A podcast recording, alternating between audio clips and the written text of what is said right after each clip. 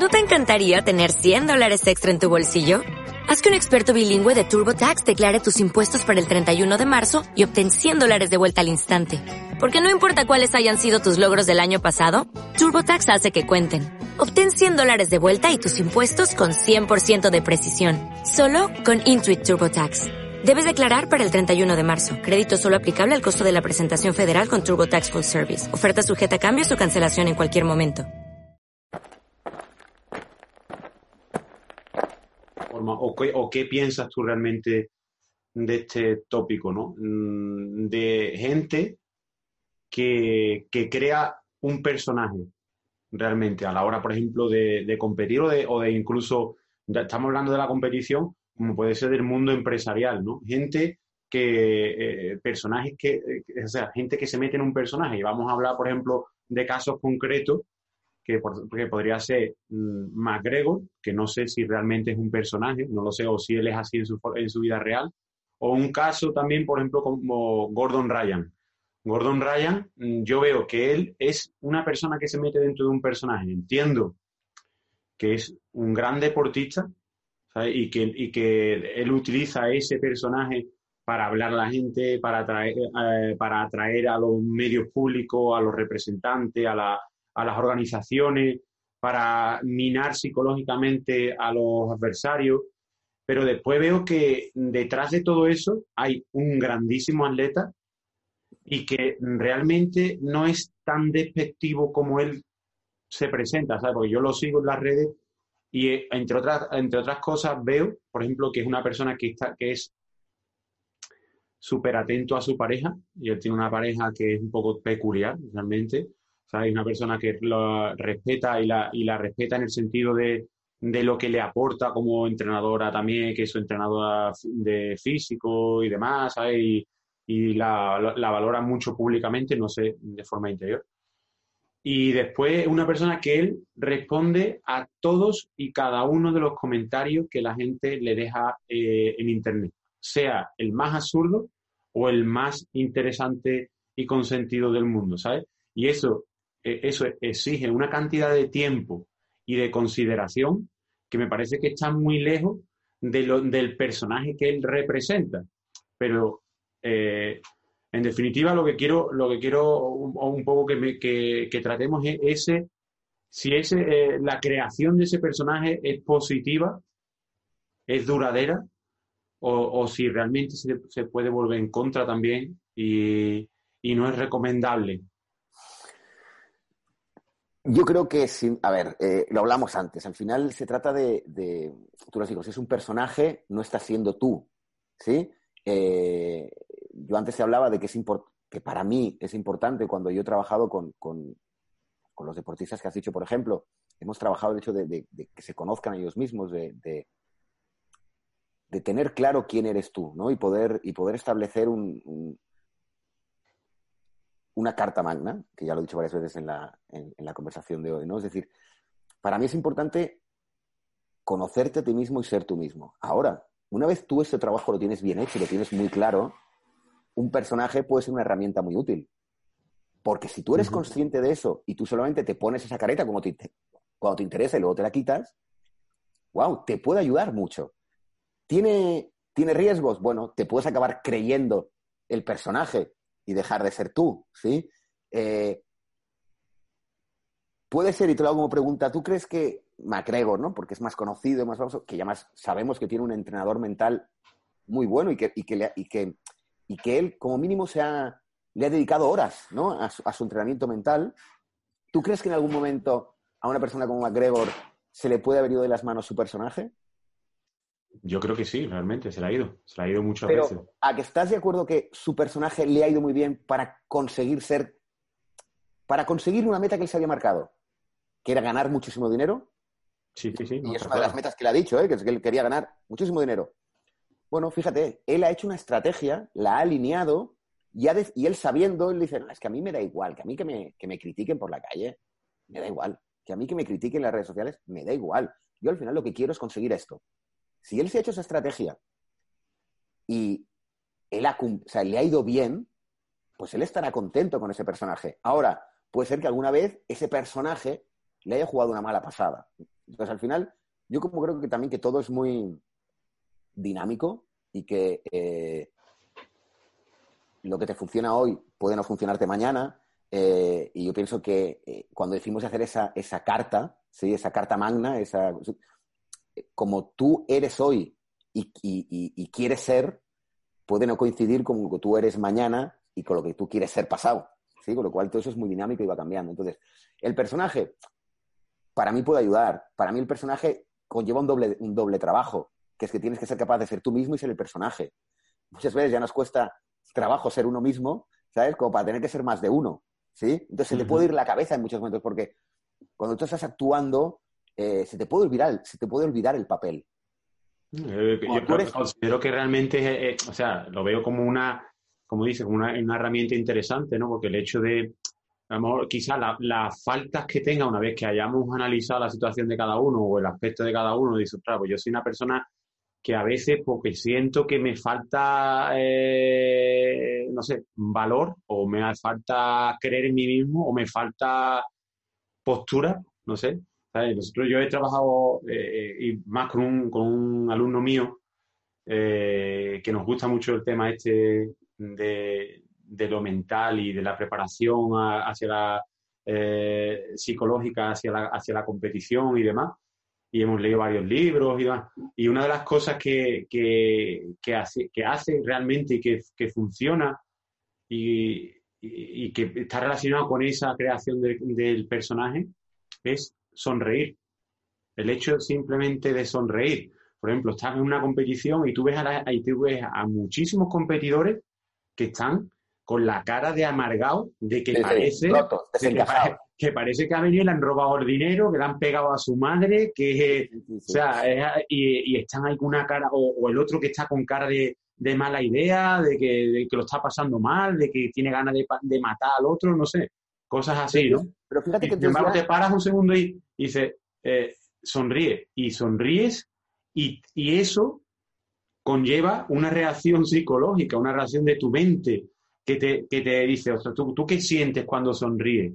¿No? Tu cuerpo ha hecho una relación y ha relacionado la sonrisa con, eh, con una serie de, de, sentimientos, ¿no? Con que, te, que tu cuerpo que te, te, vienes arriba, que te lo estás pasando bien.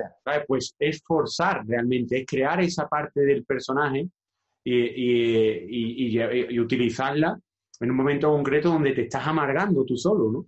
Ahí utilizamos, para coger elementos que hemos ido hablando durante, durante, durante la, conversación, te diría, eh, estamos hablando de decir, de que tú detectas que tienes un miedo, detectas que tienes una presión, detectas que tienes algo que te ha agobiado. ¡Pum! Un elemento muy bueno es decir, es sonreírle. Pero eso para mí no es tanto un personaje, eso sí que es una herramienta. O sea, eh, eh, el sonreír, el, que físicamente es clave. O sea, yo a veces en conversaciones telefónicas, o sea, que que no tienes a la persona delante, pero que ves cuando ves ya en, la pantalla del teléfono, ves ese nombre, dices, qué palo, ¿no? Y si tú coges el teléfono desde, qué palo, tu tono de voz es un, qué palo. Y si la otra persona te conoce un poco, puede llegar a decir, eh, te da palo. Si tú cuando coges el teléfono de, ting, tu forma de hablar cambia.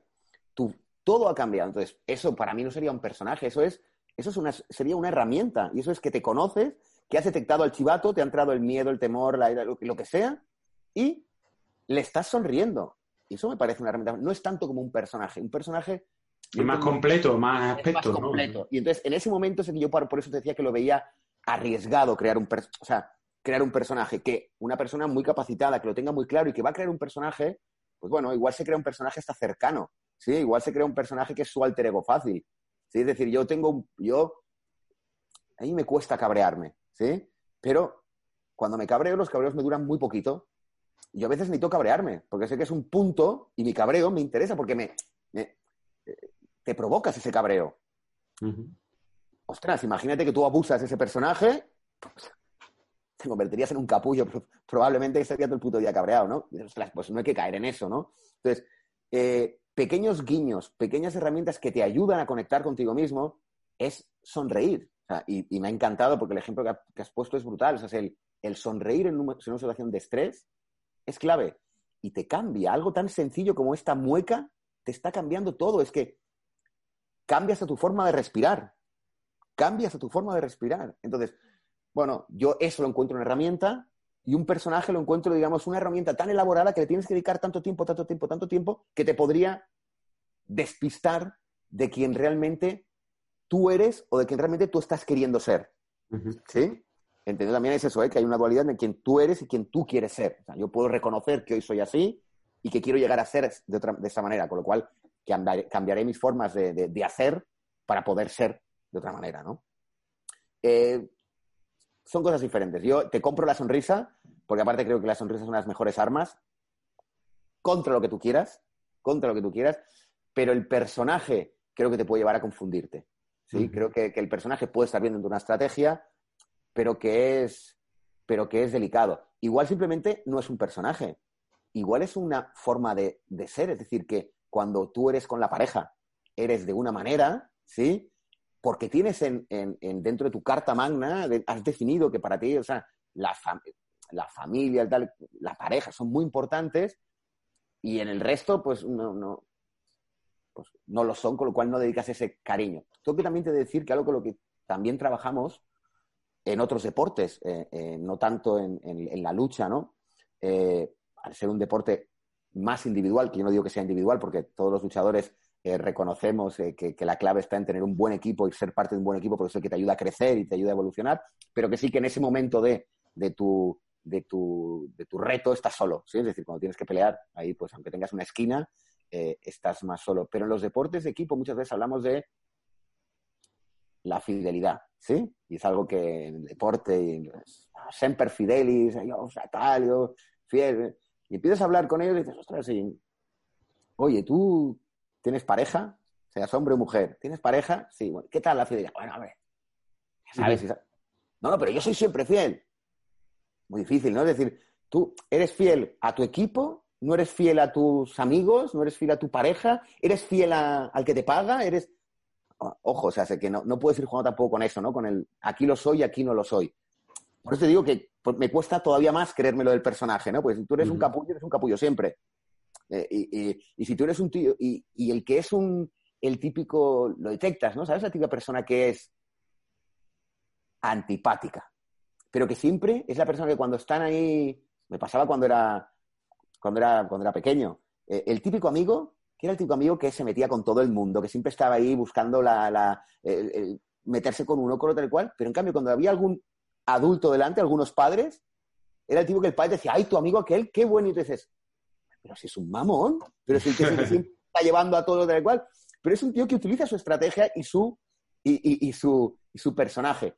¿Qué pasa? Que muchas veces tú sabes que al final mm, él es de una manera, con lo cual el personaje siempre se acaba destapando, ¿no? Entonces, hay diferente sonrisa, la mejor arma del mundo mundial, que personaje, que aunque a mucha gente le pueda salir bien, en muchas ocasiones ser de, ser personas, sí, es arriesgado. Bueno, vamos a pasar a otro tema que también hemos tratado aquí varios, eh, varias veces, varios días, y que también es muy importante eh, tanto para los deportistas como para la gente que está expuesta a, mucha gente, ¿no?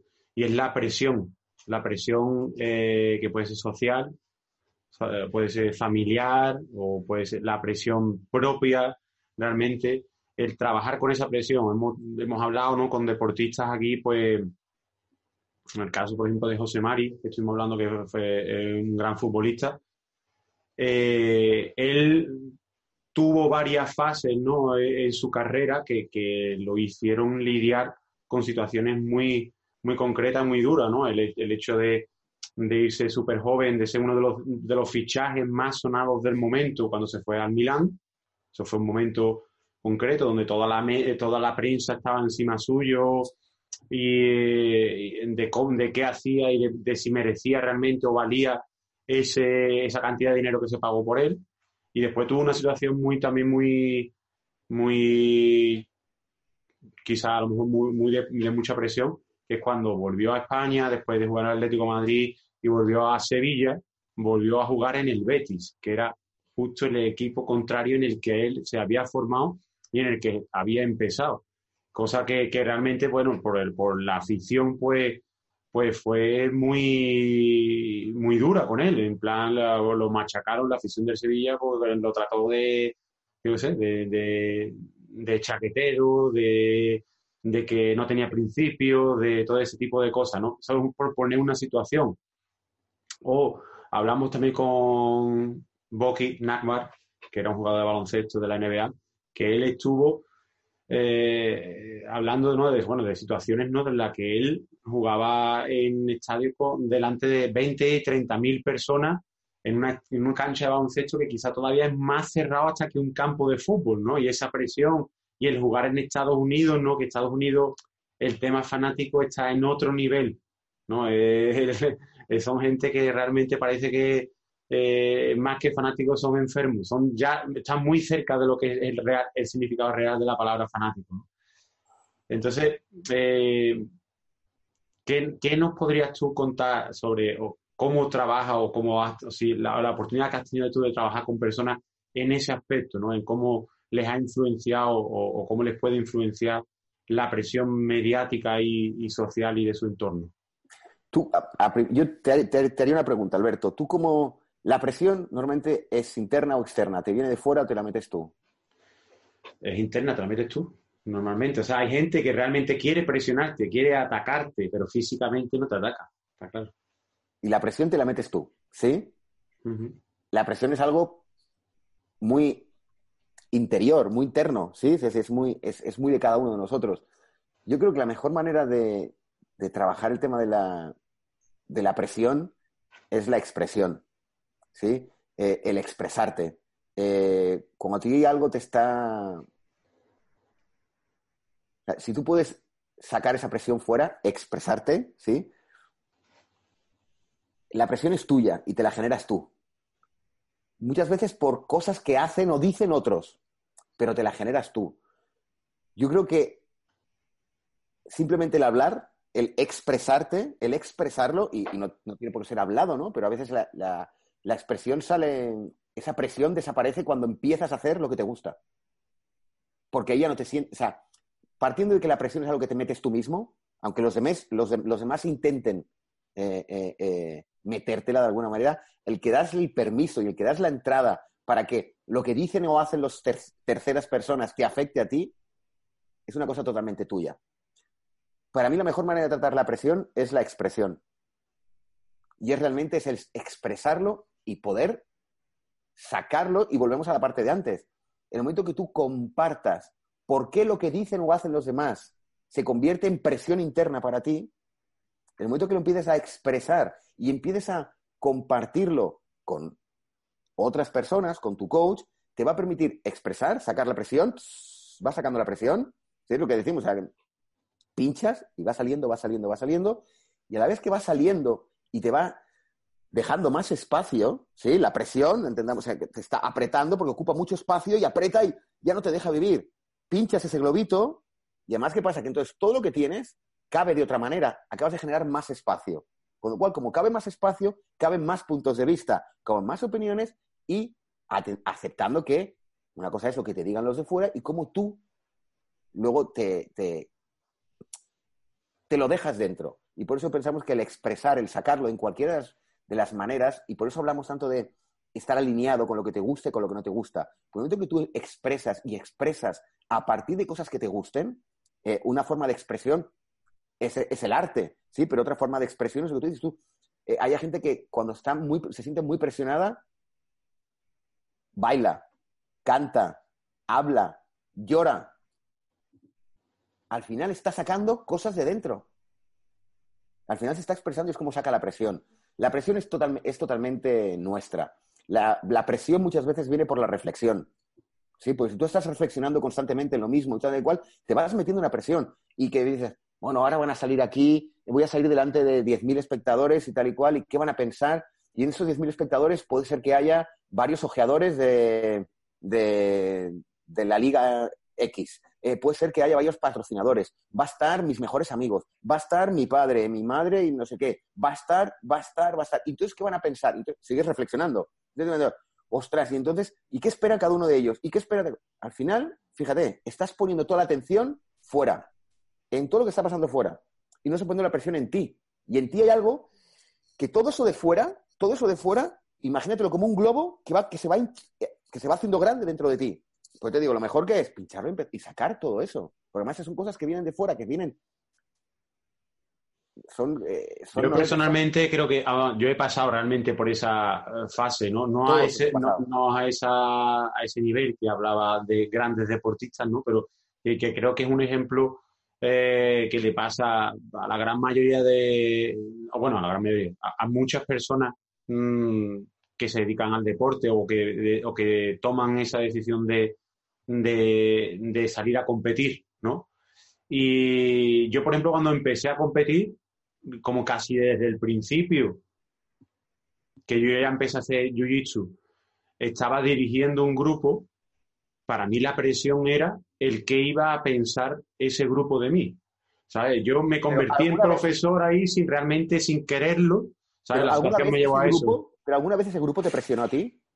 No me presionó, ¿sabes? Si realmente, claro, esa es la respuesta. Después con el tiempo te das cuenta, pero vamos, esto me ha acompañado durante muchísimos años, no lo resolví en un año, ¿sabes? Y, y quizá era eso, ¿no? De esa mm, reflexión, esa estar todo el tiempo dándole vueltas a lo mismo, dándole vueltas a lo mismo, dándole el vueltas destornillador, el destornillador, eh, que sí, sí, sí. Me costó muchísimo el hecho de, pensar, ostras, no quiero defraudar, no quiero defraudar, no quiero defraudar a mis alumnos, no quiero que mis alumnos piensen que soy que no lo hago bien, no quiero, ¿sabes? Eh, y lo más importante, ¿algún alumno, ¿algún alumno te dijo, no me defraudes, no me defraudes, no me defraudes? Nunca, nunca, nunca. Seguramente, si uno te hubiera dicho, no me defraudes, ¿ese te hubiera generado presión? Probablemente no, a lo mejor me hubiese, hubiese dicho, este tío es gilipollas. Pues yo creo que por ahí va, mucho. Es decir, todo lo que sea factores externos, también es un tema que con, con Enrique hemos trabajado mucho, todo lo que sean factores externos, en el momento que tú logras entender, logras ponerle esa etiqueta todo, y que hablamos de que no hay que poner etiquetas, pero tú, lo, es un factor externo, wow, que te presione, que te condicione, que algo tan externo puede condicionar tu sentimiento interior, es decir, algo externo va a condicionar el real decreto, no salís de casa, pues está bien, está condicionado. Mm, pues lo aceptas o cada día vas a estar y no me va a dejar salir de casa y qué voy a hacer yo para salir de casa y cómo a ti lo que te han dicho es, una, es algo muy claro, no, salgas de casa, ahora tú montatela para ganar. O sea, si tú solo te estás dando y esto lo están haciendo para encerrarnos y yo qué voy a hacer en casa. Y bueno, o sea, todo depende mucho de nosotros, de lo que tú hagas con lo que te pasa. piensa que no es tanto lo que te pasa, sino lo que tú haces con lo que te pasa. Y siempre es eso. Siempre es eso.